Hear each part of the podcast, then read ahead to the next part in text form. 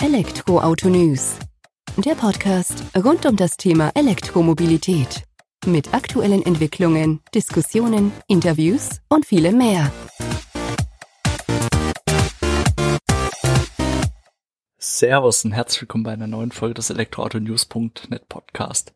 Ich bin Sebastian und freue mich, dass du auch diese Woche wieder eingeschaltet hast, wenn es rund um das Thema E-Mobilität, alternative Antriebe, ja und vor allem Elektroautos geht. In der heutigen Folge setzen wir uns mal nicht mit Corona auseinander, das war ja schon die letzten beiden Folgen Thema. Vielmehr geht es uns diese Woche um das, um eine Kurzschlussfolge sozusagen. Ist jetzt nicht Schlimmes und auch nicht so ganz überraschend dahergekommen, sondern Kurzschluss bezeichnet lediglich ein Format, was wir bei uns im Podcast eingeführt haben. Kurz und knapp in maximal 20 Minuten kriegst du drei, vier Themen auf den Tisch oder auf die Lauscher besser gesagt, die uns diese Woche in der Welt der E-Mobilität beschäftigt haben. Hierdurch hast du einfach nochmal die Möglichkeit, dir kurz, knapp und prägnant anzuhören, was diese Woche interessant war, was für Aufsehen insbesondere bei uns im Portal gesorgt hat und was du eben nicht verpassen solltest.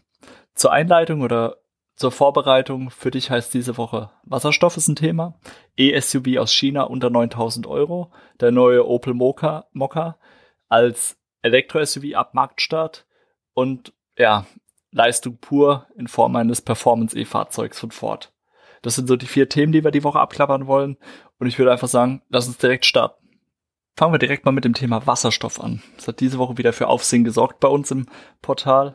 E-Autos oder ähm, Fahrzeuge, die eben mit Wasserstoff betrieben werden, sind sich spinnfeind. Zumindest wenn man so die Kommentierenden bei uns im Portal befragt, kriegt man eigentlich immer nur Menschen zu sehen oder Antworten zu lesen, besser gesagt, die für die eine oder die andere Seite stimmen. So ein Zwischending oder dass man sagt, okay, es könnte auch das Beste aus beiden Welten geben, dafür gibt's nicht wirklich.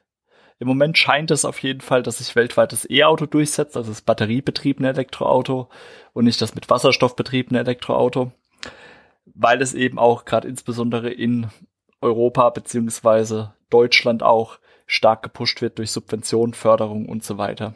Übrigens auch in China der Fall, wobei man sich dort auch mehr den Wasserstoffautos mittlerweile geöffnet hat. Ähm, ganz simpel zusammengefasst hat Patrick Koller das ganze Thema, Chef des größten französischen Automobilzulieferers von Faurecia. Er sagte mal oder hat die Aussage getroffen, Elektroauto oder Wasserstoff sei hauptsächlich eine Kostenfrage.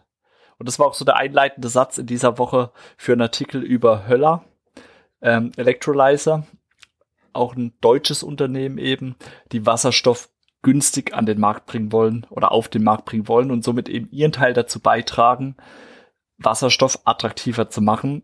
Im nächsten Schritt dann eben auch Wasserstofffahrzeuge, weil günstige, ich sag mal, günstiger Benzinersatz ist dann natürlich auch eine Option, damit man sich auch auf solche Fahrzeuge konzentrieren kann. Höller Electrolyzer will das Ganze mit einem Polymer-Elektrolytmembran, kurz abgekürzt PEM-Technologie, äh, schaffen. Und zwar handelt es sich, um genau zu sein, um innovative PEM-Elektrolyse-Stacks. Diese zerlegen unter Zufuhr von Strom Wasser in Wasser und Sauerstoff und bilden somit die Basis zukünftiger Elektrolyse- bzw. Power-to-X-Systeme, also die Grundlage, um Wasserstoff grün nachhaltig zu erzeugen. Gibt es natürlich einige Alternativen am Markt.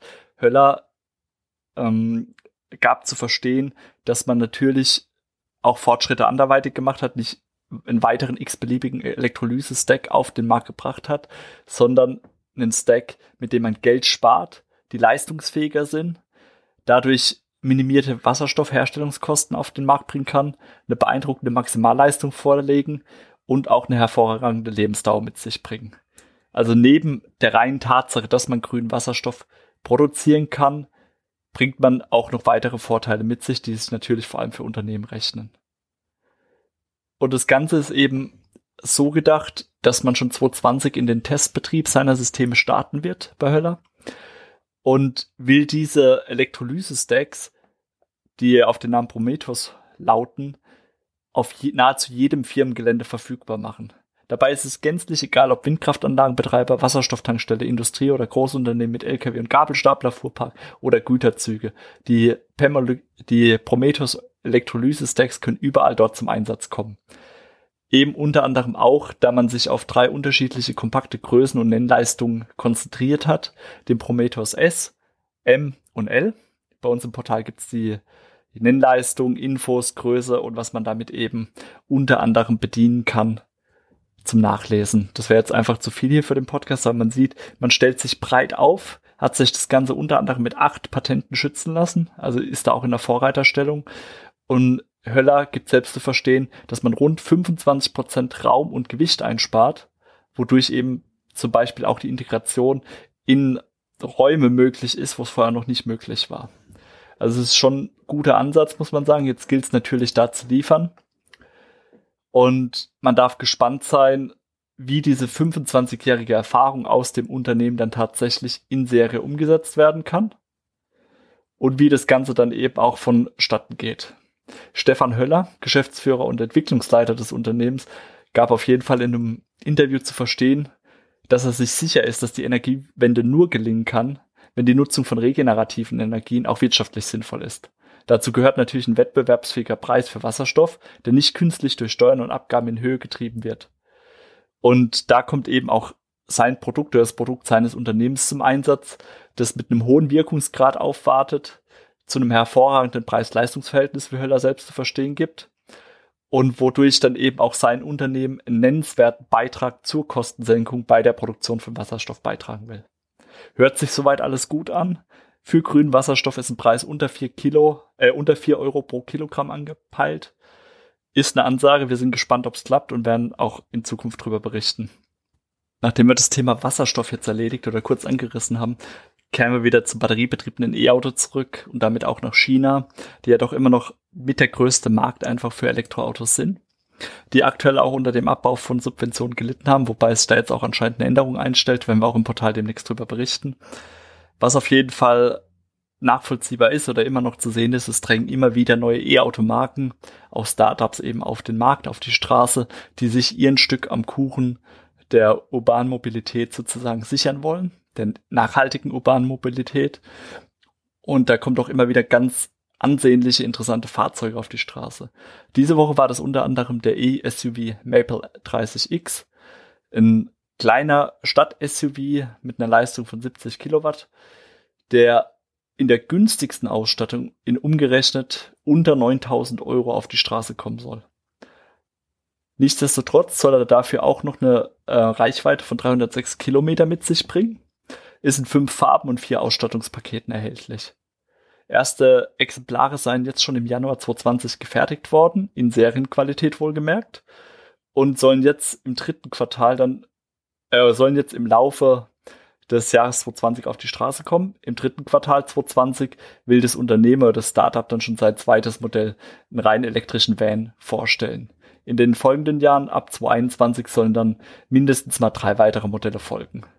Also Maple oder Maple scheint da auch schon wieder Zukunftspläne zu haben, scheint erste Fahrzeuge tatsächlich schon auf der Straße zu haben, will auch weitere auf die Straße bringen für seine Kunden und legt damit eigentlich eine ganz vernünftige Basis, denke ich, um in China Fuß zu fassen, weil das Fahrzeug sieht auch gut aus, passt dort gut rein und könnte ich mir auch vorstellen, dass es gut in Europa funktioniert. Die Frage ist natürlich nur, kann dann bei uns der Preis wieder gehalten werden oder steigt er? Schade eigentlich, dass es solche E-SUVs bei uns bisher nicht gibt in diesem Preissegment, weil damit wären wir schon wieder einen Schritt weiter, die E-Mobilität in Europa auf die Straße zu bringen. Aber wenn wir gerade schon bei europäischen E-SUVs sind oder Elektro-SUVs, ähm, darf diese Woche auf jeden Fall auch nicht Opel fehlen, weil die haben Informationen zum Mokka bereitgegeben. Der Mokka X hieß die erste Generation des städtischen SUVs oder Stadt-SUVs um es besser zu sagen. Und da wurde ja von schon vor einiger Zeit bekannt eben, dass es auch eine vollelektrische Variante geben wird. Und ja, mittlerweile hat Opel auch verlauten lassen, dass diese vollelektrische Variante halt nicht irgendwann auf den Markt kommt, sondern direkt ab Marktstart der zweiten Generation des Mokka elektrisch auf die Straße fährt. In der Tat ist er E-SUV mittlerweile sogar schon unter, unterwegs, zunächst noch getarnt, aber bereit eben für die wichtigsten Testfahrten mit den Opel-Ingenieuren. Zu den technischen Daten hat man sich noch nicht so richtig geäußert, sprich ähm, Leistung, Reichweite, Akkugröße und so weiter, was uns eigentlich eben interessiert. Vielmehr hat man nur gesagt, okay, wir kommen von dem Namen Mokka X weg, gehen nur auf Mokka, vielleicht Mokka E, in Anlehnung an den Opel Corsa E, keine Ahnung, sind gespannt. Und wir hatten noch nicht so viel gezeigt davon. Im Portal selbst haben wir ein Video eingebunden, wo man im Bewegtbild den Mokka sieht, wenn man genau hinschaut, weil Camouflage natürlich. Aber ich bin gespannt oder bin mir auch sicher, dass wir da noch einiges davon hören werden und wir werden es auch bei uns verfolgen, was Opel denn da jetzt vor- oder nachlegt zum Opel Corsa E, der ja doch schon ganz vernünftig auf der Straße steht. Zum Abschluss der aktuellen Kurzschlussfolge hier bei uns im Podcast will ich auch nochmal auf ein besonderes E-Auto abzielen oder erwähnen, das eben zu Gast war bei uns die Woche im Portal, der Ford Mustang Cobra Jet 1400. Also man hört schon am Namen, es ist kein normales E-Auto in dem Sinne. Wir kennen den Ford Mustang Mach E, der auf die Straße kommen soll, dessen Jahresproduktion schon beinahe ausverkauft sein soll. Eben über 46.000 Reservierungen liegen für den Mach E vor. Wahrscheinlich sogar mittlerweile noch mehr, weil die 46.000 hat dann innerhalb der ersten drei Monate ähm, nach Vorbestellungsmöglichkeit eben angesammelt. Und wir sind gespannt, was da noch kommt. Aber der Ford Mustang Cobra Jet 1400, nicht sehr eingängiger Name, aber der Name ist Programm, wie du gleich erfahren wirst, ähm, soll viel mehr zeigen, was in Sachen Performance bei E-Autos möglich ist. Die Viertelmeile soll er in unter acht Sekunden hinter sich bringen. Bei einer Höchstgeschwindigkeit von über 270 kmh. Kann nicht so ganz gut für den Akku sein. Deswegen Reichweite wird in, der, in dem Zusammenhang mit dem Mustang Cobra Jet 1400 auch nicht angegeben, weil das wahrscheinlich für die Reichweite, für die Länge, für längere Ausfahrten überhaupt nicht relevant ist. Die 1400 im Namen steht für die 1400 PS die der Cobra Jet abliefert oder die er mit sich bringt an Leistung. Also Leistung pur für ein E-Auto. Ein sofortiges Drehmoment von über 1490 Newtonmeter steht ebenfalls zur Verfügung und sorgt eben dafür, dass er diese Sprintfähigkeit von unter 8 Sekunden oder um die 8 Sekunden auf der Viertelmeile halten kann. Ford selbst gab zu verstehen, dass man den Motorsport schon immer genutzt hat, um Innovation zu demonstrieren. Und ja, E-Antriebe bieten dabei eine völlig neue Art und Leistung oder eine neue Art von Leistung, um eben zu zeigen, was bis an die absoluten Grenzen eigentlich getrieben möglich ist. Und ja, der Prototyp des Mustang Cobra Jet wird sicherlich ein Einzelstück bleiben oder in sehr, sehr limitierter Auflage auf die Straße kommen. Schaut aber meiner Meinung nach super gut optisch aus, macht von der Leistung her einiges her und zeigt, was E-Autos eigentlich noch können dass der überhaupt nicht für die Straße gedacht ist, geschweige denn irgendwie für die Familie, um da voranzukommen, ist auch vollkommen klar. Aber ab und zu darf man auch bei der E-Mobilität wenig träumen oder auch Mann oder Frau sein, die einfach gern schnelles Auto fahren würden. Und da wäre der sicherlich die erste Wahl. Und das war's ja jetzt auch schon wieder mit der heutigen Kurzschlussfolge. Kurz und knapp haben wir vier Themen aufgegriffen. Wasserstoff, zwei E-SUVs und noch ein Performance-E-Fahrzeug. Also was will man eigentlich zum Abschluss oder zum Beginn der neuen Woche, je nachdem, wie man den Sonntag zählt, mehr? Ich weiß es nicht. Vielen Dank dir fürs Zuhören. Ich würde mich freuen, wenn du nächste Woche wieder einschaltest, wenn die nächste Folge unseres E-Auto-Podcasts an den Start geht.